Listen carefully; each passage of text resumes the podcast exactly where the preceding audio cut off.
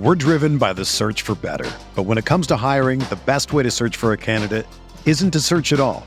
Don't search, match with Indeed.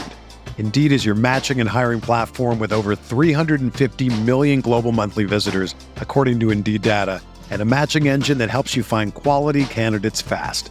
Ditch the busy work. Use Indeed for scheduling, screening, and messaging so you can connect with candidates faster. Leveraging over 140 million qualifications and preferences every day, Indeed's matching engine is constantly learning from your preferences. So the more you use Indeed, the better it gets. Join more than 3.5 million businesses worldwide that use Indeed to hire great talent fast. And listeners of this show will get a $75 sponsored job credit to get your jobs more visibility at Indeed.com/Blue Wire. Just go to Indeed.com/Blue Wire right now and support our show by saying that you heard about Indeed on this podcast. That's Indeed.com/Blue Wire. Terms and conditions apply. Need to hire? You need Indeed.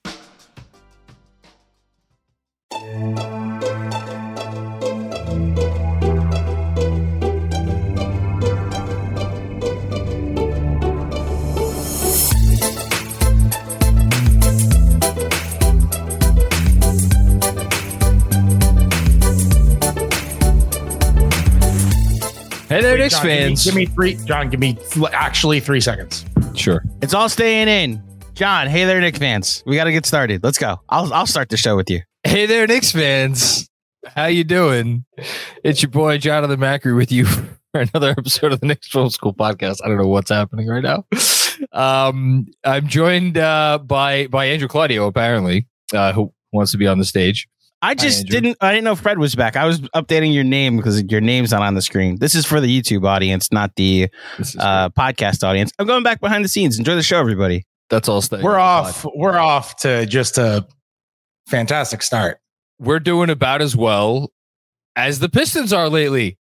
Right? They're a real team now. And that's what we're going to talk about for the next. How long do we have today? 54 minutes? 5-13 in their last 18 games. Dude, that sounds like a mighty. Hey, you know, I don't know if the Sixers are 5-13 in their last 18 games. It's close, so you never know what lies around the corner.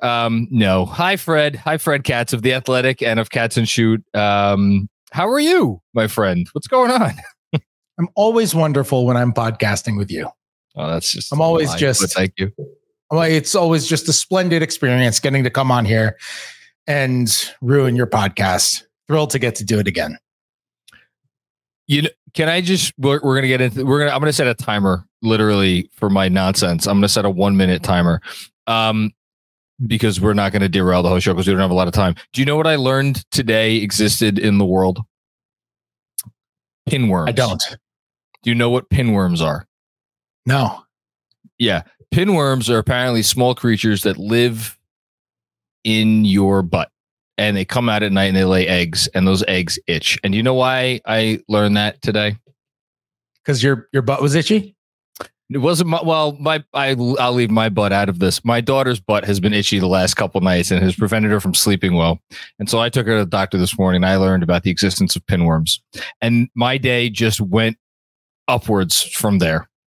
And Andrew's now back on the screen.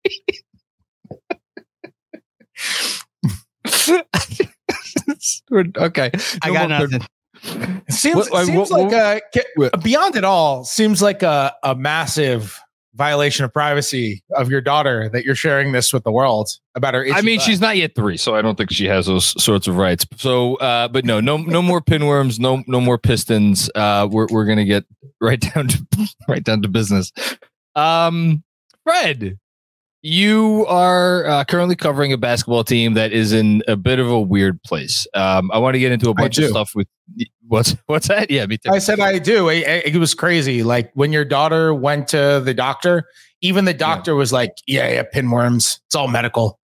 Day to day, pinworm soreness." I mean, we've graduated. Could be tomorrow. It's all medical. She's getting a little less itchy every day.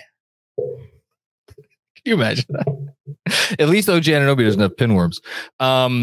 So yeah, this team is in a weird place. And like you texted me earlier today, like you always do, like, what are we talking about today? And my initial instinct was to text you back. Like, I want to talk about how we're supposed to talk about this team at the moment. Because I don't really know that. And I want to get into some specific stuff. Most prominently, your piece that dropped today, which predictably was excellent, about Dante DiVincenzo and his good buddy, Steph Curry. But before we get to there, I just like where, as someone who covers this team every day and has been, you know, has intimate knowledge of them going back several years now, where's your mind at with where the Knicks are at the moment? I'm just kind of, you know, I talked about this a little bit on my podcast that came out today with Dan Devine, and we were both kind of in agreement that it's just kind of like a wait and see sort of situation. And I don't think anything that's happened, they've lost 6 of their last 8. I don't think anything that's happened during this 8-game stretch in which Jalen Brunson has missed games and Isaiah Hartenstein has been either out of the lineup or been on a minutes restriction, basically. And Dante DiVincenzo has missed a game, and Randall's missed the whole thing, and OG's missed the whole thing, and Mitchell Robinson's missed the whole thing. Brian Bogdanovich missed a game, and you go through, and it's like every single person, like legitimately the only medical ailment that I have not heard of on the Knicks is pinworms in their butts. That's the only, just butt worms is the only thing. You haven't heard of Miles, doesn't mean it hasn't happened. Miles McBride was questionable with a non-COVID illness. I think that's you ended up playing, but I think you could classify butt pinworms as a non-COVID illness. So I don't know if we can rule it out. It's just hard to evaluate what they are when these aren't at all the pieces that we're going to see. These aren't the roles that we're going to see guys in when the team is at its idealized version. That being said, there are smaller nuances out there that are concerning to me. I talked about this on my pod today, where it's a little concerning to me that, like, I don't think Alec Burks has really made a purposeful pass since getting to the Knicks. That's a little, like, maybe just like a little swing late in the shot clock, but I don't think he's made like a purposeful pass since getting to the Knicks. That's a little concerning if the fully idealized version of this team has him basically being the backup point for 14 minutes. How exactly is that going to go? Is that going to work in the playoffs with Burks just kind of trying to get his own shot, it not working, and then him swinging to the other side with 9 seconds left on the shot clock for a bench player to try to create something, or Randall try to create something? It concerns me that Isaiah Hartenstein just can't seem to bite this Achilles thing. And every time I talk to him, every time I ask him, he says it's not serious. Every time I ask him, he tells me, you know, the Achilles is not at risk of being popped or anything like that. It's tendinopathy, which is like tendinitis. And it's just him dealing with it and being cautious with it. But the fact that he is continually missing a game or two, coming back, being on a restriction, all of a sudden starting to look pretty good, and then missing a game or two, coming back, being on restriction, finally starting to look good, then missing a game or two, and he again misses Tuesday's game because of the Achilles stuff that he's going through. I'm concerned about that in the long term, because at some point, like, you have to wonder, is it going to affect his actual effectiveness? And we've seen some lesser uncharacteristic games from him of late. He's obviously playing through, at the very least, discomfort, at the very most pain when he does play.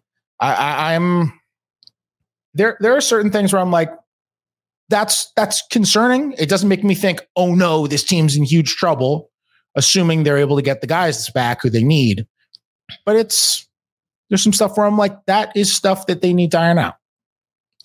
That's very well put. And I think that's the right approach. And it speaks to me, at least, that, like, not everything always has to be an existential crisis or commentary on the direction of the team. Like, you know, Burks goes 1-for-7 last night. That doesn't automatically need to translate to, why is this front office not prioritizing young players? You know, because they traded Quentin Grimes to get Alec Burks and Bogey, and like the whole thing. Like, we could have like these smaller, more nuanced conversations. And that's kind of where I'm at, because I think bigger picture, I'm completely in agreement with you. I want to get back to everything you said in a bit. But I want to start with the DiVincenzo article, because I don't know if it's an underrated story, but I think one could argue that the most underrated element to New York's ascension to a team that, for a little while there, and maybe still, a lot of smart people seem to think like, hey, man, if a couple things break right, this team could be in the finals. Is DiVincenzo coming here and... I mean, I don't know what can we say? He's third in the league in threes. You know, you know what's an even more wild stat I put in my newsletter this morning. Since OG and Julius went out, Curry, who we're going to get to also in a second, is first in the league in threes. I think he has 71. DiVincenzo was second with 60 something. The gap between DiVincenzo and Donovan Mitchell, who's in third, is the same as the gap between Donovan Mitchell and I think it's Dame Lillard, who's in like 38th. So like. There's a Curry stratosphere, and then just below it, there's a DiVincenzo stratosphere, and then there's a chasm, and then there's everybody else in the league. Like, that's the guy we're talking about here. So before I actually talk about the article, what I always like to ask you is, what was the inspiration for this piece, and how did you come about thinking like, oh, I could do this in the way that you ended up doing it? And we should also, by the way, shout out Anthony Slater, who contributed to the piece as well from Golden State. Co-authored it. Yeah. We wrote it together. Yeah. So I was talking, it actually came from, here's a great example for people who wonder, like, why do reporters need to be in the locker room? Mm-hmm. This story is actually a great example as to why it's beneficial for reporters and for Andrew's going to kill me. I just readjusted my camera in the middle of a podcast. That's got to just kill him. We have to start the pod over. Exactly. It's very beneficial to be in there. And here's a great example of why, because the best story ideas come from random conversation that you're having with someone about a thing you didn't know. And you saying, oh, that's so interesting. Can I write it? Because generally, if it's a thing that you already know and a thing you already know to ask about, generally, it's a little bit less interesting. Because it's something you can figure out without access to people. You know, if it's my job to find out stuff that other people are unable to because they don't have access to players like I do, or to coaches like I do, or to front office people like I do. It's my job to find that kind of stuff out. And what happened was a couple of weeks ago, I had a story published about Dante's ascension as a three-point shooter and what happened there. And I knew I wanted to write something that ran over the All-Star break about how crazy this three-point jump has been for him, how wild the improvement has been for him, and how defenses are guarding him totally differently than they ever have, picking him up at half court at times, double teaming him. He's like on a scouting report. He's on the scouting report, sometimes near the top, depending on the team. Like, he is unbelievably important when you have to game plan for the Knicks, because his shooting is just vital and he'll kill you. Like, his last 27 games, he's made more than 5 threes in 10 of those 27 games. Insanity. Like, he's just, meanwhile, Curry is averaging like 5 threes made on the season. Just a whole other. It does put into perspective, like as if we needed more perspective. Like it puts into perspective, like Curry really is playing a kind of a different sport than everybody else. Yeah. I mean, there's a quote in the story that we're talking about right now from Dante where he's like, I just want to make it clear. Like, I'm not aspiring to be Steph Curry. No one is Steph Curry. And then he just starts repeating like what he's doing now. It's ridiculous. And then he just starts repeating, it's ridiculous. It's just so ridiculous. And he's saying it the way that, you know, some NBA fan in a bar would say it to me. You know, he's being like, it's ridiculous. It's just so ridiculous what he's doing. I mean, that's like the tone. He's just baffled, blown away by what Curry is doing. He's like, so I don't strive to get to Steph's level. No one is going to get to Steph's level. You're just not going to. And the way it happened with Dante was I was doing that story, and I had just done the interview with him for that story where he was super accommodating and helpful. And I finished the interview, and Dante's a huge hoops head. And anyone who listens to this podcast and has heard me on it before knows that I am the biggest nerd when it comes to the NBA. So he and I just kind of started talking basketball, and somehow we got around to something with the Warriors. Okay. And he mentioned something about Steph's shooting form.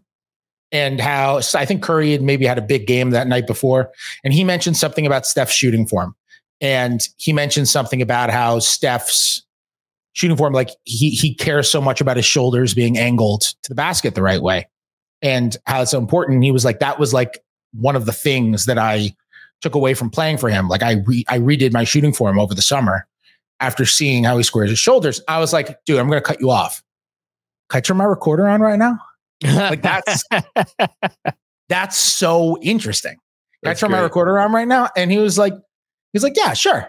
And so I turned the recorder on and we had this really interesting conversation about shooting fundamentals and all that. Honestly, the whole conversation from him was great. There were quotes I didn't include in the story, but I thought were really interesting just about the art of shooting.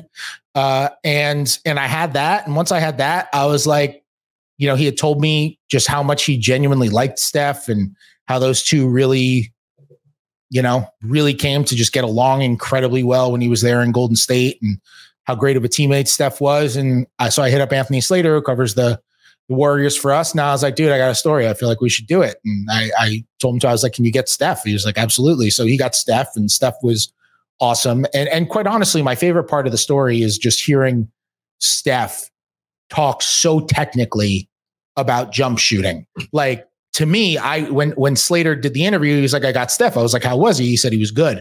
And then Slater sent me the interview. I was like, dude, this is awesome.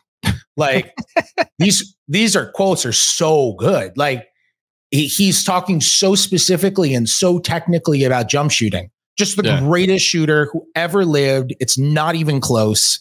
Nobody would ever disagree with you. Reggie Miller doesn't disagree with you that he's the greatest jump shooter ever. Begrudgingly, he agrees. I don't even think he begrudgingly agrees. I think he says it through gritted teeth, but he says it. I don't know. He says it. He offers it up a lot. He offers it up a lot. He knows he has to. That's why. Because it's so obvious. It's so obvious. Exactly. It's so obvious that even Reggie Miller has to be like, yeah, it's true. Even though I actually disagree. I think he says it enthusiastically. The one thing Reggie Miller takes a lot of crap. The one thing I will say about Reggie Miller as a broadcaster is that at least he loves the game. At least he's not one of those old heads who's not like just crapping on every single player, no matter what. Like at least Reggie Miller loves the game and appreciates the modern day player at least, and praises the modern day player. And with Steph, I just thought it was so cool to hear him talk about the best way to generate power in a jump shooter. Like if you're someone who plays pickup, if you're someone who played in high school or middle school, or you currently play in school or on a travel team or whatever, like you should read those quotes from Steph. They're really interesting. And it just gives you a really interesting perspective on jump shooting. Yeah, I mean, he makes a comp. I was just searching for it. I just found it. Like shoot, and I would have never in a million years thought of this, but like comparing shooting a jump shot to shooting a bow and arrow or like throwing a dart, and how like the way you lead in doing those things are similar. And he's talking about like how his feet are pointed and the whole thing, and it's wild.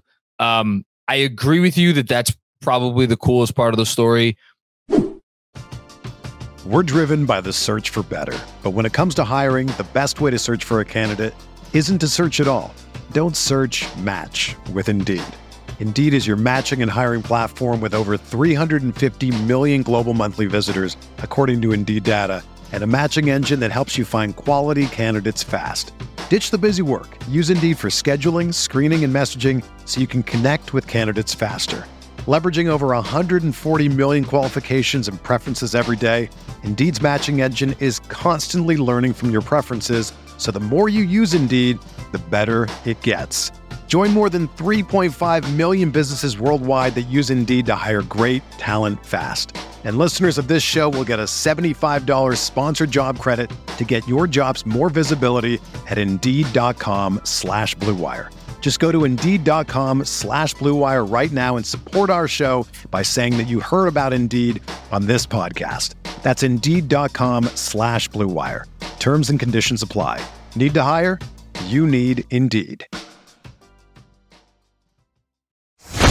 The most interesting part of the story for me, as will surprise nobody who's ever listened to me before, because I am fascinated by team building stuff, is the opening part from Steph about how Dante talked to him over the summer when he was considering his free agency options. And I'm just going to tee it up for you again. Can you perhaps share a little bit about that part of the story? Yeah. I mean, so Dante... We owe Steph one, in short. Yes, for sure. Hey, Couldn't get Steph in 2009, but Steph got the Knicks Dante in 2023. Yeah. Dante signed with the Warriors in 2022, and he did it for a discount. And Steph and Draymond were two really big guys recruiting him there.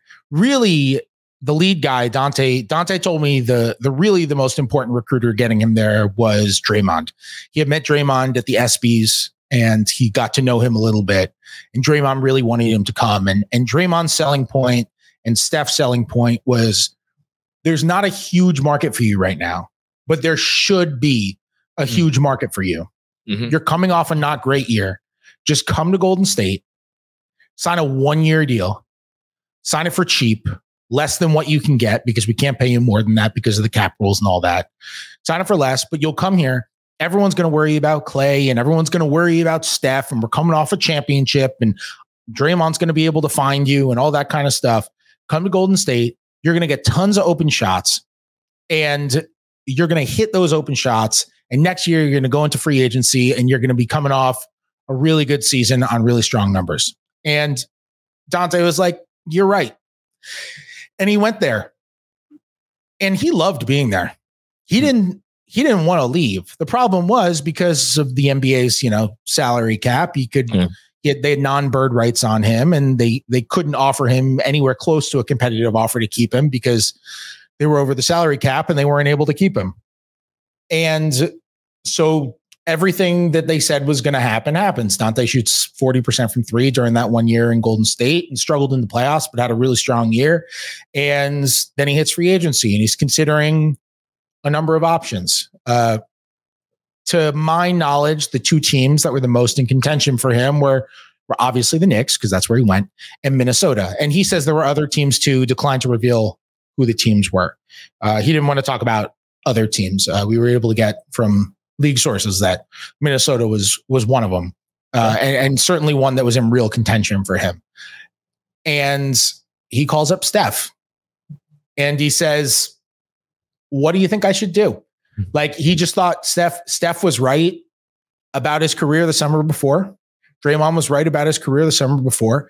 And he and Steph had grown to have this really nice relationship where, like, I don't think they're best friends or anything like that, but there's this incredible mutual respect between the two of them.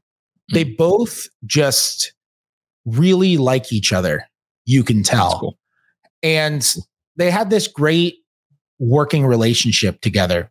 And Dante has this just unbelievable respect for Steph. I mean, you can tell from the way that he talks about him. He talks about him with this incredible amount of almost reverence. And he makes it clear, like, he says he went into that season in Golden State, like, he didn't want to be the guy who was just trying to cozy up next to the future Hall of Famer. Like, he didn't want to be the guy who was being like, oh, you're so great, you're so awesome. So he didn't even really want to talk about basketball with him. So he just kind of was like, I'm going to approach him as a person. He's just a person. And I'm just going to approach him as a person. And you think that's why his and Steph's relationship got to where it was, because he was like, we didn't talk about basketball in the beginning. We were just like, we're going to talk as people. We're going to talk about life. We're going to talk about normal things. And we're just going to not talk about basketball. We're not going to talk about how this dude's the greatest shooter who ever stepped on the planet. We're just going to talk about life and leave it at that. And then all of a sudden, they started talking basketball. And Dante started learning all this stuff from Steph. And that's where these fundamentals start to change, not just the shoulders, but also the way that he leans on his pull-up shots. He used to lean a little bit back on his pull-up shots. Now he wants to lean forward, just out, which is what Steph does. And that's something that he kind of copied from Steph. And so he calls Steph in free agency this summer, and he was leaning towards the Knicks when he called. Yeah. But he wanted to get Steph's opinion because he just respects him a lot. And Steph told him he thought the Knicks were the way to go. Steph said he liked the fit. They had a good year the year before. He thought it would make a lot of sense with them playing with Josh Hart and Jalen Brunson and his college buddies. He thought it made a lot of sense. And again, Steph definitely correct. It's worked out very well for all parties involved. The Warriors got a really good year out of Dante DiVincenzo. Dante got way better and then got a payday and then got to a situation which is great for him, and he's been great for them. So a story of like a win-win-win-win NBA story. It's wild because, like, especially, I mean, most free agency, I feel like that gets done where a player will switch teams in free agency. Like, how many free agent contracts are there handed out each summer involved with someone signing for above what Dante got? Almost all of the non-taxpayer mid-level. Like, I don't know, is there like half a dozen each summer in terms of switching teams? Less than 10, I would feel like on average. Like, you're not getting. Free agency is not the way it used to be. You're not getting these guys that are switching teams like this anymore. And so, like, we've spent a lot of time talking about how teams will also split up the mid-level more now too. Absolutely. Where, like, they'll save it for second round picks or undrafted free agents or buyout guys or whatever else.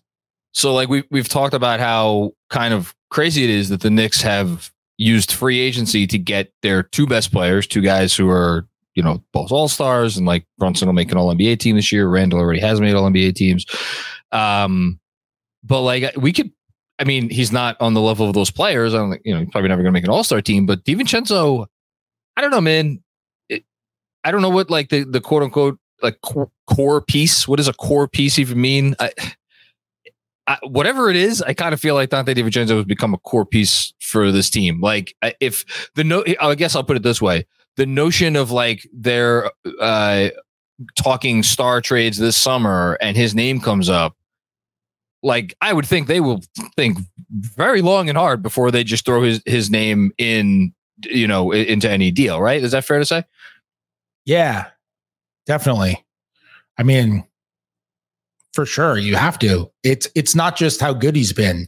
It's also the fact that the Knicks are paying him $47 million over 4 years. That is not a lot of money in today's NBA climate. That's not a lot of money for a starter, let alone a good starter who is third in the league in made threes and is a legitimately good defender, a really good off-ball defender, a very solid on-ball defender, a team player who moves, smart, great shooter. Like, those kind of guys are like, he's 3-and-D and then some, right? Yep. Because he's not just 3-and-D, and you get a legitimately good 3-and-D starter. That's we're talking at least in the high teens. I was about to say, I mean, I feel like it's 20 kind of yeah. It's around 20. It's where you're starting at. Yeah. I mean, look at what someone like Cam Johnson got. It's not a perfect comp. They're not the same player, but Cam Johnson was also restricted with a bogged down market because of restricted free agency and is not really the defender that DiVincenzo is. And he's taller and he's a forward and all of that. I get it. He's the first person who came to mind. Like, look at Herb Jones. Somebody, the Herb Jones hadn't really come around when he extended for that. Yeah. Number. And he would have gotten more too. He would have gotten more. He was capped out by he got his max. He got his max extension, not a max, but they were only able to pay him like 56 over 4 years because he was an arenas provision guy. Yep. So he would have gotten more, but he's also, like, arguably the best perimeter defender in the NBA. Yes, absolutely. Again, I don't know that there.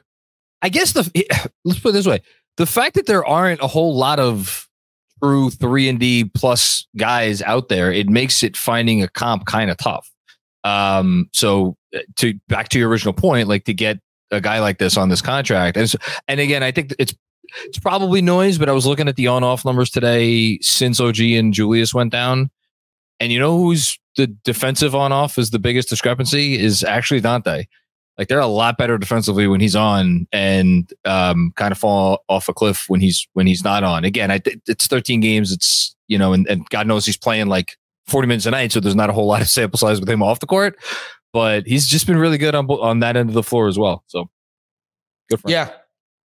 He's been really good. I would have to look into the on-offs over that sort of sample. I'd have to look into the on-offs to see exactly why. Yeah, I don't.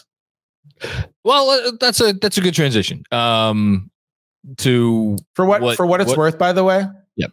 For what it's worth, couple guys who called up a list as a cheat. Just a couple guys. Okay. Dillon Brooks is making $23 million this year. That's good. Dillon Brooks is making $23 million this year. He was a free agent last summer. Got about twice as much. You got what, 90, 92, right? Over 4 years? 86. Something. You got 86. Okay. 86 maybe? Whatever it was. Right. Dillon Brooks, maybe 90, something like that. Whatever it was approximately twice as much as Dante DiVincenzo. Similar sort of mold of guy. Dillon Brooks is more of an on-ball defender. He's a really good on-ball defender. He consistently guards the other team's best player and is competitive as all hell. Like every single time. For better or worse. Keldon Johnson makes 20. And for what it's worth, DiVincenzo is 26 years old. Buddy Hield makes 20. Yeah. Evan Fournier makes 19. And the reason why that's and the reason why Evan Fournier's salary is relevant is because that's the Knicks signed him to jack up a bunch of threes. The record that DiVincenzo is pacing to break is Evan Fournier's franchise record for threes made in a season. Bogdan Bogdanovich makes 18.7. Yeah. Like Gary Trent makes 19. It's like none of these are perfect comps by any stretch. Derek White makes 18. And is vastly outperforming that this year.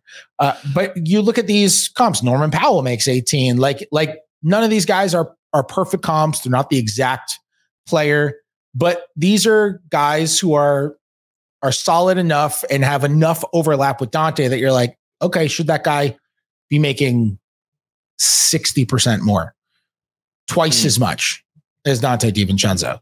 And I think the answer is definitely not. I mean, that is in unbelievably team-friendly contract right there. It's worked into a hell of a deal. And you look at the other guys who are like instant offense and are better, but like you can go, there are guys on the other side of that fence where it's like, you're like, oh, we got this guy who is either a really good bench player or a fine enough starter, and we got to hold on to him because he's in his 20s. Let's just give Jordan Poole all the money. You know, I mean, we could even go back to the whole Tyler Hero discussion during last season's playoffs, where it's like, what are the Heat really losing without this guy? Because he takes something off the table on defense, and like, how much do you really need his creation? So again, to kind of transition, you don't need to worry, despite the fact that, as we talked about all season, like Thibodeau doesn't want to play more than two guards at once. You don't really need to worry about DiVincenzo being on the floor defensively. At the very least, you don't need to worry. And I think there's an argument that he's a real asset when he's like, again, not guarding the other team's best player. And I'm kind of working backwards here because I'm already like thinking ahead to when the guys get back healthy, because I don't know when's the next time we're going to talk. We're going to talk before that. But like, I'm thinking about these new guys that they got in the trade.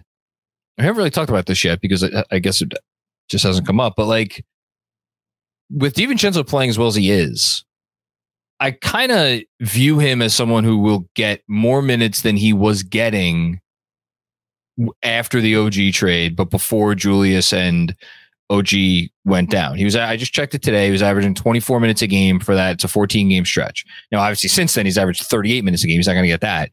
But like, with everything he's doing, and what he's showing you that he's famous last doing, words. My favorite follow-up question of the season. Yeah. Was before whatever game it was. The whole season blacks out to me once I live past it. There was a road game recently. I don't know. Must have been Philly. Okay. It was the Philly game after the All-Star break. And Tibbs in the pregame says that Isaiah Hartenstein is not on a minutes restriction, but he's on a guideline. And we're all joking that like, the training staff must have just been told so many times that Tibbs doesn't care about minutes restrictions that they had to rebrand minutes restrictions and be like, you know, Tom, great news. Isaiah is not on a minutes restriction. And Tom's like, amazing. What's the bad news? And they're like, well, he does have some guidelines. And Tibbs is like, oh, guidelines I can work with. What are the guidelines? So like, he can't play over this many minutes consecutively. And they're like, oh, okay, that's just a guideline though, right? Yeah, it's just a guideline. And so we didn't really know what guidelines were. So Isaiah was sitting there in the locker room. We went and we chatted with Isaiah, and we turned on our recorders, and Isaiah's talking, and we asked him, like, what are guidelines? And he was like, yeah, I just can't play a certain number of minutes in consecutively, but I can play. It's not an overall minutes restriction, but I also know I'm not going to play 40 minutes tonight. And then Steve Popper's follow-up question was, I wouldn't be so sure about that. Okay. So we shouldn't be so sure about the number of minutes that Dante's going to play, but I think it's going to be, a lot of minutes moving forward, regardless of who is healthy, because he's just become indispensable.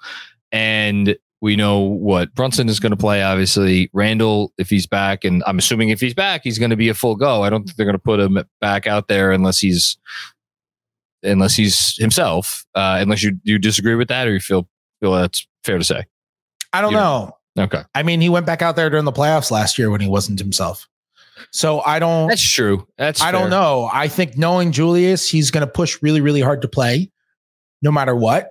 And I can say that with a lot of confidence because I know that's what he's doing behind the scenes right now. Okay. He really wants to play. He really wants to come back. He really wants to get to a point where he can get cleared and play. And I think he is just the type of dude who wants to play. And we all know this. He wants to play through pain.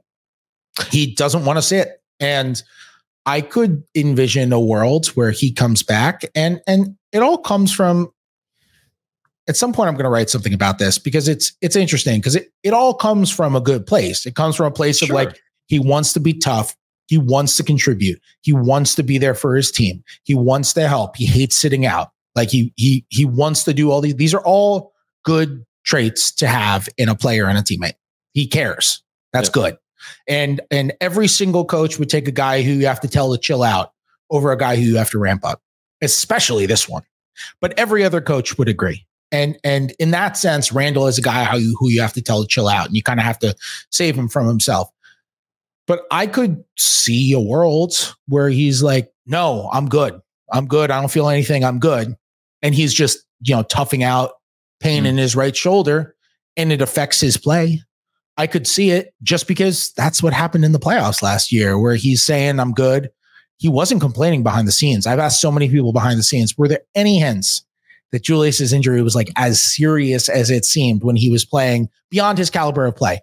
Did he complain about it? Was he limping? Was he just even in the smallest way? Was he just being like, did he have to do more stuff to get ramped up? And everyone's like, nah, he was just, it was a serious injury because that's a serious injury, what he had, and he eventually needed surgery on it. But you didn't realize the amount of pain that he was in. And now you look back on that playoff run a little differently, knowing how much pain he was in, but he shot 35% in the playoffs or whatever it was, 30 some odd percent. And 20% from deep. And the defense was disastrous in a lot of moments. The transition defense was not there. The energy plays were not there. And it was because he was in so much pain, but I'm not even saying it as a criticism because he's playing really hurt. So obviously he's going to play worse, but it's like, I can't rule out that definitely won't happen again because it happened just last year. Yeah. I completely agree with all of that. And he is a crazy person, and he's going to do whatever it takes to get on the court, even if it means lying, presumably about how he feels. But if he's back and he's playing, I think he's going to play a lot. I can't imagine a world where Julius Randle comes back and he's playing under 30 minutes a night. Me neither. Yeah. That just doesn't compute. OG. There's a world where he plays 48. Oh, absolutely. I mean, look, but not 25.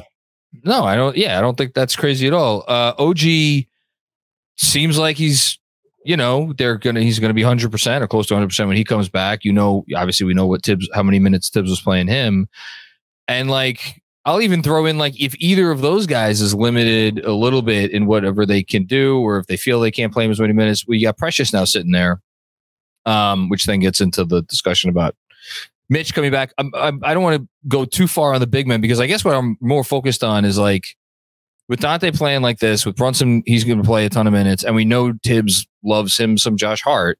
Like, there's no world where Josh Hart is going to play under, you know, half of every game, and I think that's a low estimate, but so, you know, 24 or whereabouts or more. Like, it's interesting because there's a very long-winded way of getting to this point, which is that they made this trade with Detroit that has some people peeved at the moment because of how the guys have looked, although I think Bogdanovich has looked pretty good and will look better when some of the other guys get back. And the trade ostensibly was made to serve two masters, to bridge the gap until the guys come back, and then to help them when they get to the playoffs make a potentially deep run. I'm starting to think about it. I'm like, well, A, how many minutes are these guys really playing if everybody's healthy and back for the playoffs? And in the short term, how much are they helping? Now, Bogdanovich, I think, has helped. He hasn't been perfect. He has been quite imperfect on the defensive end, but I think he has helped. Alec Burks has looked... do you have a word for how Alec Burks has looked? He's not looked good. Let's just say that. My mama told me, if you don't have anything nice to say, it's only been a few games, but he has not played his best basketball. He has not played his best basketball. He looks like he's playing with pinworms. They're very uncomfortable, Fred. I can tell. They must be. They are. I've seen my daughter writhing around in pain the last two nights. Not fun. No, I think he'll be better. I listen. You sound like me. I've been telling everybody who's willing to listen to me still about this that he will be better. Bogey will be better. Bogey will look better. But it does create this interesting. I'm a little concerned about Burks. You're a little concerned. I'm concerned about him from this perspective. Like, let's say they just get OG back, right, in 3 weeks, and let's say Burks has kind of continued to meander along in the next 2 to 3 weeks. Well, for one, if he continues to meander along, even if he starts playing a little bit better, but it's not great, I wonder how the Knicks are going to fare in the next 2 to 3 weeks. But then once OG's back, I'm assuming Tibbs is going to go right out and start playing him big minutes. Like, already, even without Julius, I think you're going to start to see a bit of a minutes crunch. Like, how long of a rope is Burks going to get here? And then I guess my longer term, bigger picture question is, if we get to the playoffs and all these guys are back, like, I wonder how much these Detroit guys are going to play. That's just something that's been on my mind recently. So I'll just do you have any thoughts on any of that? Yeah. I mean, I think the intention with the trade is that Burks is going to be kind of the backup one in the playoffs. And maybe that's only 12 minutes, but here's why I say I'm a little concerned about Burks. It's not the shooting percentages. You know, eventually he'll hit 40% of his threes, and eventually he'll hit 39% of his layups instead of 30, you know, like, yeah. That's just what the Alec Burks experience is going to be. And it's been 6 games or whatever it's been. Like, he'll hit the threes. Not concerned about him hitting his threes. What I'm concerned about is what I said at the start of the podcast. Yeah. Not the pinworms, that he hasn't made a purposeful pass. And when I say purposeful pass, I'm talking like there's a play in last night's game against the Pelicans when Burks isos up on the left wing with 17 seconds left on the shot clock. And he goes through the legs and he tries a little step back and it doesn't work. And then he just picks it up and there's 10 seconds left on the clock. And he just swings it to the other side to Dante DiVincenzo, who has to run an emergency pick and roll, which falls flat, and the Knicks don't score. Mm-hmm. That is not what the Knicks should have acquired him for. No. And I understand that last night's Knicks were incredibly shorthanded. And maybe Alec Burks feels like he has the need to create more stuff because there's no Jalen Brunson, and there's no Julius Randall, and there's no OG Anunoby, and there's no Isaiah Hartenstein. You know, like maybe he feels the need to pick up more slack, and that may very well be the case. But if that's how Burks is going to play with the second unit in 12 backup point guard minutes during the playoffs to 8 10 backup point guard minutes during the playoffs, I think there's an argument that you'd rather just have Miles McBride out there, because at least Miles McBride is probably, even though Miles McBride will dribble. Yeah.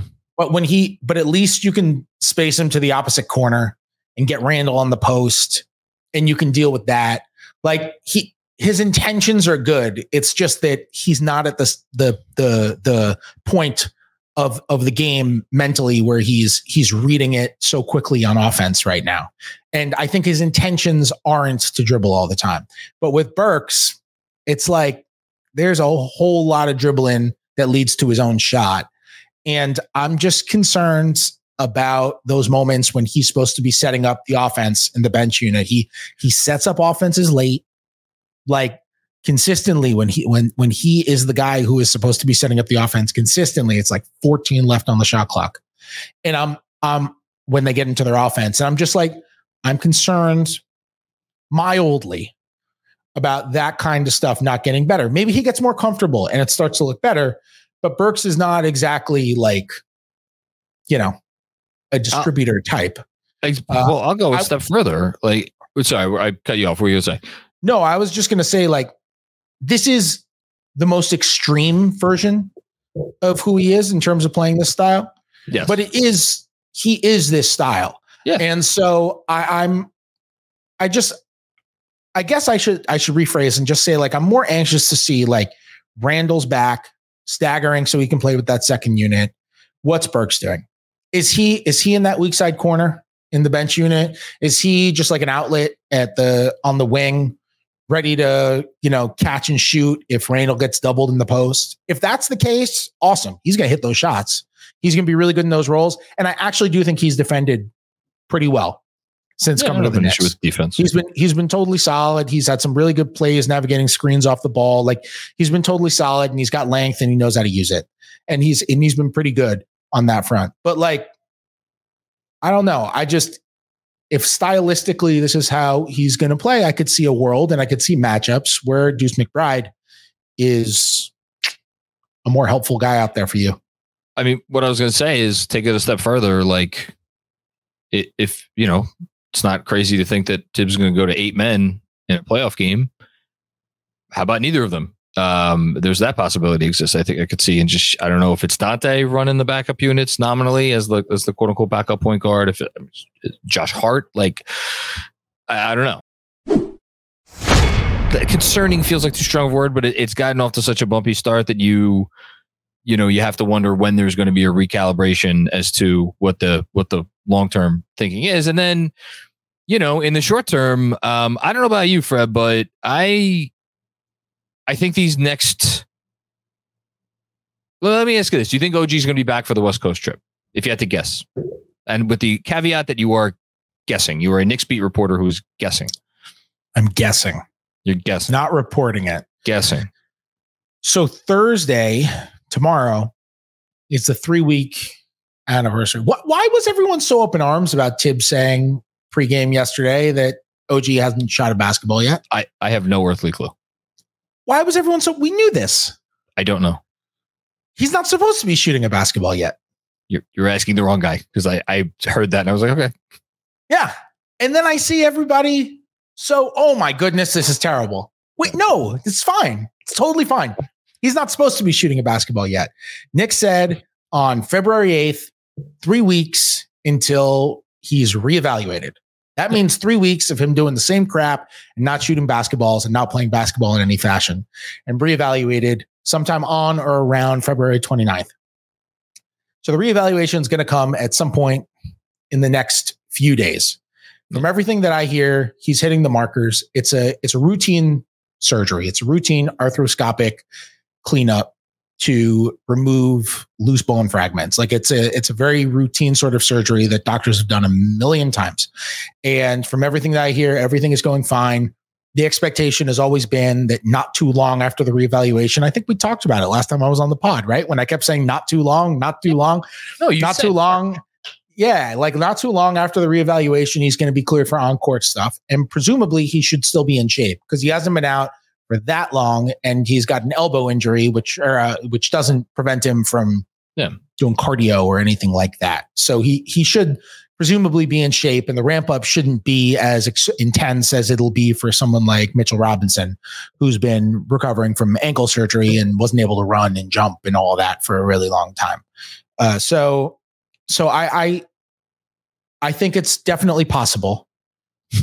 I think it's definitely possible that he is back in time for the West Coast road trip, but I don't know for sure. We have to see how that reevaluation goes. And then if it goes as expected, then I think it's possible he's back by mid-March. That's in the cards, but it's just, you can't guess right now. I don't have all the information. And I should say, for anybody who may be listening and hasn't memorized the Knicks schedule, the West Coast trip starts 2 weeks from the day that this podcast is dropping in Portland, which is followed by games in Sacramento, Golden State, and Denver. So gets progressively more daunting as you go along there. I guess we're at the point where I'm starting to think of the rest of the season in segments, and it's like you got the next 6 games. Then you got the 4-game West Coast trip, and then you come back, and it's then you actually have a reprieve. You have 4 games in a row that you should win: Brooklyn, Detroit, at Toronto, at San Antonio, and then all of a sudden it's the last 10 games, or 9 games, wherever it is, with some challenging opponents in there. But like I'm now looking at these next 6, and I kind of think these next 6 games are really important. And I am saying that as someone who I am about ready to punt on any thoughts of the 2 or 3 seed. Maybe not punt, but like at this point, I'd be mildly surprised. And it would take one of those teams to just like start coming back to the pack. And that certainly doesn't seem like it. Not with Max Strus hitting, 65 footers to win games. We don't have to talk. Max Strus, by the way, signed 4 for 64 the same summer. Dante DiVincenzo signed 4 for 47. Well, listen, he's hitting 60 footer. So he's been in that contract. He's been much better for them than his percentages show. He's not shooting an incredible percentage from 3, but he's been good for them. They're using him in a ton of ball screening actions, and he's been really important, especially when all the injured guys were out. Like he's a good player. He's been good for them. He's been good for them defensively. He's been what they wanted, what they paid for. But like, I think these next bunch of games are important. And I think like, Bogey's been okay. Burks has not been good. They like, I don't know if like, they don't need to go like 3-3, they need to go 2-4. Like if they ever went 1-5 in these next 6 games, all of which are against teams that like will show up and like give a commensurate effort.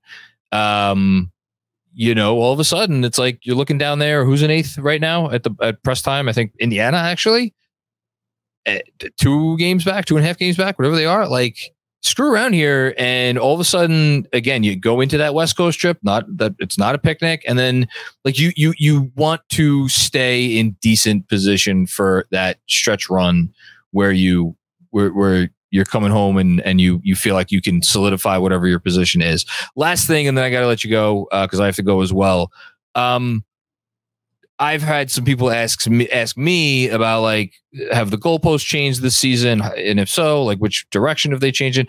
Do you think like at this point with all the injuries, and I've asked you a version of this question before. So, and again, we don't need to talk about it a long time because we have to leave. Do you think the front office cares, like the organization cares about that sort of thing? Or they're just kind of like, look, we'll get the guys back when we get them back and we'll do however we're going to do. About which sort of thing? Like in terms of goals for the season, like what counts as a successful season, what the Knicks internally at this point with this rash of injuries, with how the East is very good, like all of that sort of stuff. Do you think they are still like have a bullseye on we must make it this far. We must accomplish X, Y, and Z. I don't think they're going to be happy if they lose in the first round of the playoffs. There you go. That was the answer to my question. I just do not think this team is going to be happy if they lose in the first round of the playoffs. I don't. Even if they end up getting the 4 seed and they play Philly in the first round and Joel Embiid comes back for the first round series and Embiid has an epic MVP level series and the Sixers win in a hard fought epic first round series that goes 7 games. And it's like that Clippers Spurs series from 2014 where it just captures the whole country. And even though it's the first round, and even if it's that, I don't think they'll be happy losing in the first round. The goal of this team is to make a real run. They made it to the second last year. They know that at full strength, they're a better team than they were last year. They made these moves to be better than they were last year. I think, you know, you look at the Grimes trade. That was about this year. It was. You know, it had an eye on the future to a degree. Bogdanovich's salary is going to be helpful in a star trade, all that kind of stuff. But like, that was about this year. You traded a 23-year-old for two vets. Yep. That's about the now. And I'm not saying that if that scenario with Philly occurs, then all of a sudden get rid of everybody. That's not what I'm saying. Right. I think they will be disappointed if they lose in the first round. Now, if they have an insanely hard-fought second-round series against, say, Milwaukee, and Milwaukee edges it out, I could see them being like, hey, and then Milwaukee wins the title, or Boston, and Boston wins the title. I could see them being like, hey, we had a great season. We're right there. But I think it is context dependent to a degree. I just struggle to see, especially if the injuries drop them to the play-in or something. And now all of a sudden you have a really tough first round matchup and you lose because you dropped to seventh or something like that. Well, that to me would be the disaster. You got to stay out of the play-in. One way or another after you made this trade. Okay. You have to go. I have to go. Fred Katz, find him at The Athletic, read him at The Athletic, subscribe to The Athletic, subscribe to Katz and Shoot on Patreon. Did I miss anything? You missed nothing. Ask your doctor about pinworms or the medical term for it. I can't believe it. Oxyuriasis. Isn't it great that it has ass in the name? Oxyuriasis. And at that, on that note, I've got pinworms in my oxyuriasis. Thank you for listening to another episode of the Knicks Film School podcast, where you could learn about oxyuriasis and more. Thank you, Fred Katz, for giving us more of his time and insight on oxyuriasis and some basketball.